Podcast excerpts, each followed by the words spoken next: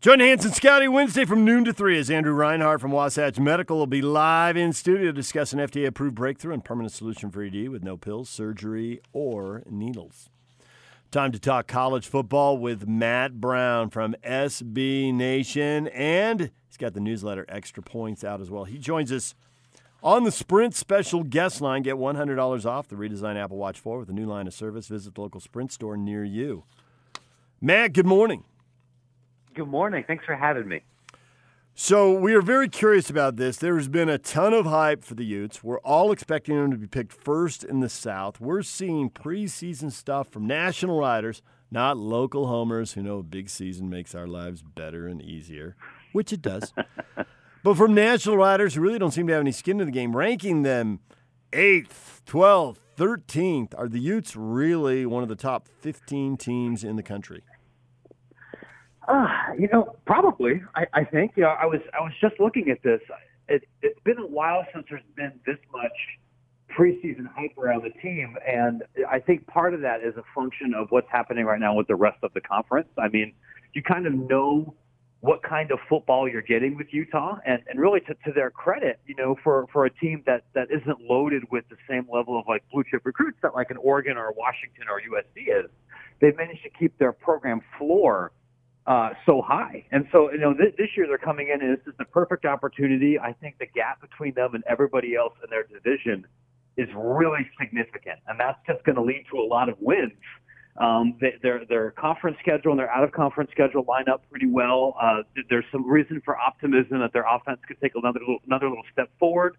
Um, I I don't know if I, I definitely think they're the overwhelming Pac-12 South favorite. And if you wanted to tell me they, you know, they should be ranked anywhere from seven to fourteen, I wouldn't argue with you. Like there, there's, there's the hype around the program right now. I think is justified.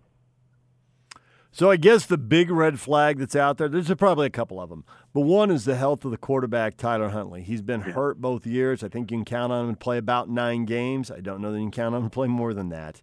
And so with these missed games, then it's like, well, what are you doing with a backup. Your backup's a sophomore. You only got to play last year, and he beat the bad teams, and you, you can even argue the mediocre teams.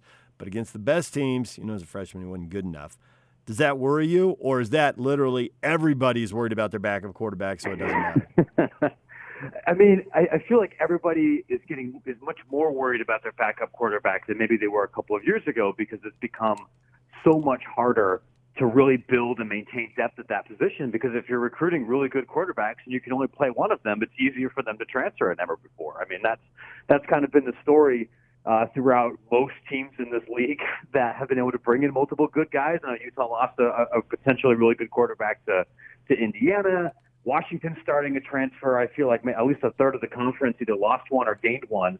So the, the thing that I like about Utah uh, I mean, like you're, you're right. That is a, a cause for some concern. But when you have uh, one an offensive line that is so much bigger, like physically bigger, and in a conference where a lot, a lot of these teams are not starting defensive tackles or defensive ends that are the same size as you might see in the South or East, that that provides such a physical mismatch. And we, you know that the defense is going to be consistently good. It's going to be consistently disruptive, and will keep you from having to really play from behind. So sure, I mean, is Utah probably going to have to win uh, a 17-13, just abominable game to watch uh, in conference this year? Uh, yes, but I think this is a team that's probably more equipped to win that kind of game than maybe Oregon is. Certainly more than USC is, or some other teams in this league.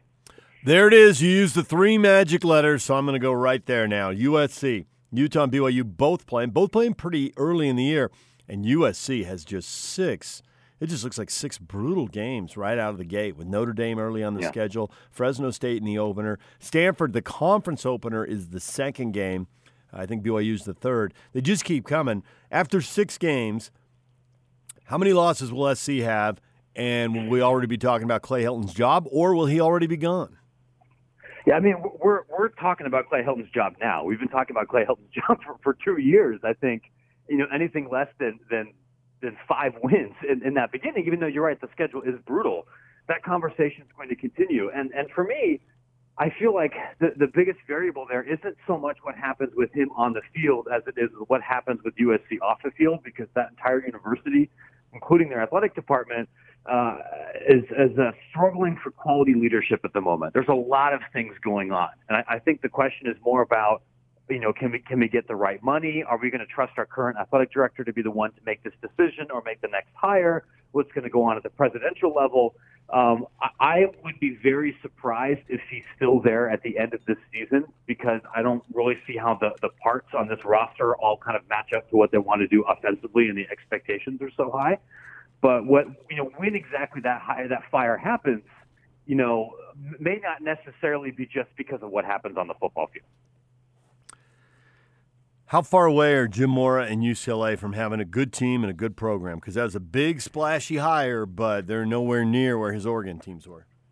Man, I, I, I think they're pretty far. You know, one of the things that's really um, surprised me about you know Kelly coming coming back to, to UCLA here was over the last season they recruited like a Mountain West program. They they were as selective with their scholarship offers as Stanford or almost like a service academy, with, with despite not being either of those things. And then what happened is uh, the the caliber of player that they were getting was nowhere near uh, what it has been over the last decade. I mean, it wasn't that long ago that UCLA grabbed the top recruit in the country. You know, he since transferred away, and they were competitive uh, for the you know, the top 20, top 30 kids in the state. And now they're they're going after some guys that are you know BYU caliber of recruits, Boise State caliber of recruits, and that that just kind of nullifies your entire advantage. If you can't recruit at a blue chip ratio level, if you're not bringing in as many four stars as you are three stars, then like what, what's what's the whole point of UCLA? Like that's that's the the thing that you your only real pathway to being a consistently strong program is to be able to out talent some of the teams in your division, and they're not doing that at all. One of the other things that that made Kelly so successful at Oregon was that he was not just a, a great schematic innovator, but was really one of the pioneers for you know medical technology and data collection technology and some of these off the field things that have now become really standardized in college football, and that advantage isn't there anymore. So I, I mean, I, I look at this team and I think team that's probably going to lose to Cincinnati again. They're probably going to be better, but I'm not really seeing the pathway for them to become you know, a perennial, you know, nine win, you know, you know, compete for a division title kind of program. And I think that's what this administration is paying for, and that's what this fan base wants. I'm going to assume that my Twitter mentions are blowing up right now with Utah and Utah State fans who want me to follow up on that comment. They're recruiting like a Mountain West school, like BYU, like Boise State. I'm not going to check my Twitter mentions. I'm just going to go with that. Okay, it's just my kind of gut instinct here. It's not not my first week in the Utah radio market. Oh no, what? I, I, I, I get this every time I you I mention one, yeah, mention yeah. a program in the state too. Yeah. Okay. So, what do you believe BYU has been recruiting like, and it is it equipped them to play Utah at home, at Tennessee, home to USC, and home to Washington in their first four games, and know full well they still have to go to South Florida and Utah State, sandwiched around a home game with Boise State. No, it's it's not it's not nearly good enough, and I, I feel like this has been the, the biggest difference between how I and maybe some of my colleagues view this program, and, and maybe how it's viewed a little bit locally, because I think we we look at recruiting a little bit differently. Like obviously, recruiting at BYU is this completely different beast. You're going to have a you know a half to a third of your kids not show up for two years or take a break for a while, and obviously your your, your candidate pool is very limited. So you have to be really good at talent development, and that's all true. But when you line up against Tennessee or Arizona, or, or not, not Arizona, because like that, that's, a bad example. You know, Tennessee, I mean, you, you know, USC, uh, Washington, um, you know, some of these, these big name programs here, like it doesn't matter what you know what, what your kid's ACT score was, or whether they had to go on a mission, or what their, you know, all these difficulties are. You have to go against kids who are projected to play in the NFL, and you don't have those guys. And if you don't have enough of those guys, then you either need to completely avoid injuries or you need to be running an offensive or defensive scheme that is specifically built to maximize um, or, to, or to minimize the talent advantage. You know, that's what BYU did really successfully in the 80s. Uh, that's what a lot of teams did in kind of the middle part of this decade with the air raid or what te- or even what, what Mendenhall did by, by trying to maximize tempo, you know, even to, to mixed results. And I look at this BYU team, and I don't see them really doing anything like that. And they're going to be playing against more than half the teams on their schedule who have better players than they are. And they're going to win some of those games. But if you want to win more than seven, you need better players. And you know, I, my understanding was that part of the the excitement and the appeal of of Kalani and this coaching administration was that they were going to elevate the talent level at the school. And I think you can recruit better than the mid 60s at BYU, and they're not doing it right now. And until they do, I think the ceiling of their program with this schedule is low. Matt Brown joining us. SB Nation, Rice College Football, has a newsletter, Extra Points, keeping people up to date on what's going on. So, Gary Anderson leaves Utah, goes back to Utah State. He had success there before he went on the world tour to Wisconsin, to uh, Oregon State, and then back. Second acts. There's been a lot talked about, a lot written about locally looking at how coaches do when they go back a second time. What are your expectations for him in the Aggie program now that he's on his uh, his second tour of duty? Yeah, it, it, it is strange, right? Like my, my colleague, I guess former colleague, uh, Bill Connelly wrote about this a lot earlier this off season and kind of looked at all of the coaches that have come back, and the track record historically isn't great. You, you typically aren't able to, excuse me, replicate the same level of success that you had before. And you know, obviously, they're all different situations. I was a little bit surprised that Utah State went in this direction. I think, given you know who they who they have returning a, a great quarterback, they, you know some really interesting defensive pieces, it would have been attractive for a bunch of different coaching candidates. Um, I look at this team and think that they should be pretty good this season. You know, a, probably a top 40 caliber team. You know, one, one of the three or four best teams in the Mountain West, and they're going to be fun to watch. You know, if uh, I would encourage my my colleagues here in, in uh, the Central Time Zone or out east to you know stay up once or twice to try to watch them. And the sustainability is difficult, but I mean, I think that would be difficult no matter who the coach is because your your budget is so much smaller um, even than some of the other teams w- within that league. There's, there's a reason that they weren't. This is a, a school that didn't really sustain success for decades. You know, really until until Anderson came back in there. And so I always kind of assume that teams will eventually go back to their historical median after really good coaches. You know, so th- this year should be great. My long-term expectations are more measured, given you know what's happened before. But you know, maybe you can prove me wrong. San Diego State started fast, finished slow, and they are playing both BYU at the end of the year and Utah State in a conference game. Uh, who are they really? Because that six and one start looked good, but they finished seven and five. They lost. Well, actually, finished seven and six when they lost a bowl game. They lost five of the last six games. Yeah, I feel like they are probably one of the most like nationally unknown, consistently pretty good football programs because out where I am and out where a lot of the people are that writing, like they're almost impossible to watch. Like they they, they might be the team that that's the most the that's damaged the most by by East Coast bias. Even though they've been like kind of perennially this top 50 team, I'm thinking about it like, man, I think I've only watched them like three or three or four times recently. Like you, you know exactly what you're going to get. Like you're going to get a running back that's going to get like a bajillion carries and uh, a, a quarter a passing gameplay that's not going to be especially explosive but reasonably efficient. And and I think we've seen that kind of system become slightly less effective um, over the over the past couple of seasons. And so it's going to be interesting to see if they're able to turn it around. Like the, the thing that they benefit from, I think, is that the schedule's not terribly difficult. You know, uh, they might actually be able to, to beat UCLA on the road. I think that that's probably kind of a, a toss-up game here, and I'm not sure. Um, if there's too many within conference play that are going to be insurmountable. So you're probably looking at a team that's going to win at least another seven or eight games. But if you're, I don't know what about this team on paper that screams that they're going to be enormously better than the last three or four. Is Urban Meyer done coaching, or if something were to blow up at USC, would he come riding in on, oh, I don't know, a white horse, just to coin a phrase?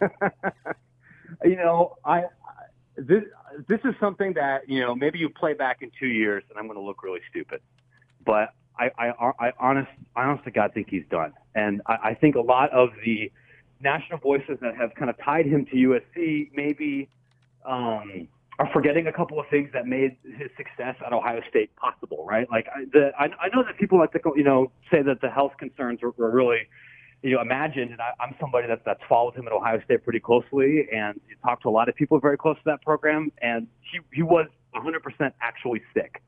Um, part of the way that the reason that things were able to, to work at, at in Columbus, really as long as they were, is because he had a pretty strong uh, infrastructure support system. The guy's from Ohio, and he, he cares a lot about that school. He's working at the school right now. He's, he's doing a bunch of leadership things throughout the campus that have that kind of helped somewhat mitigate the worst parts about Urban Meyer. And clearly not enough because you know things fell apart there at the end.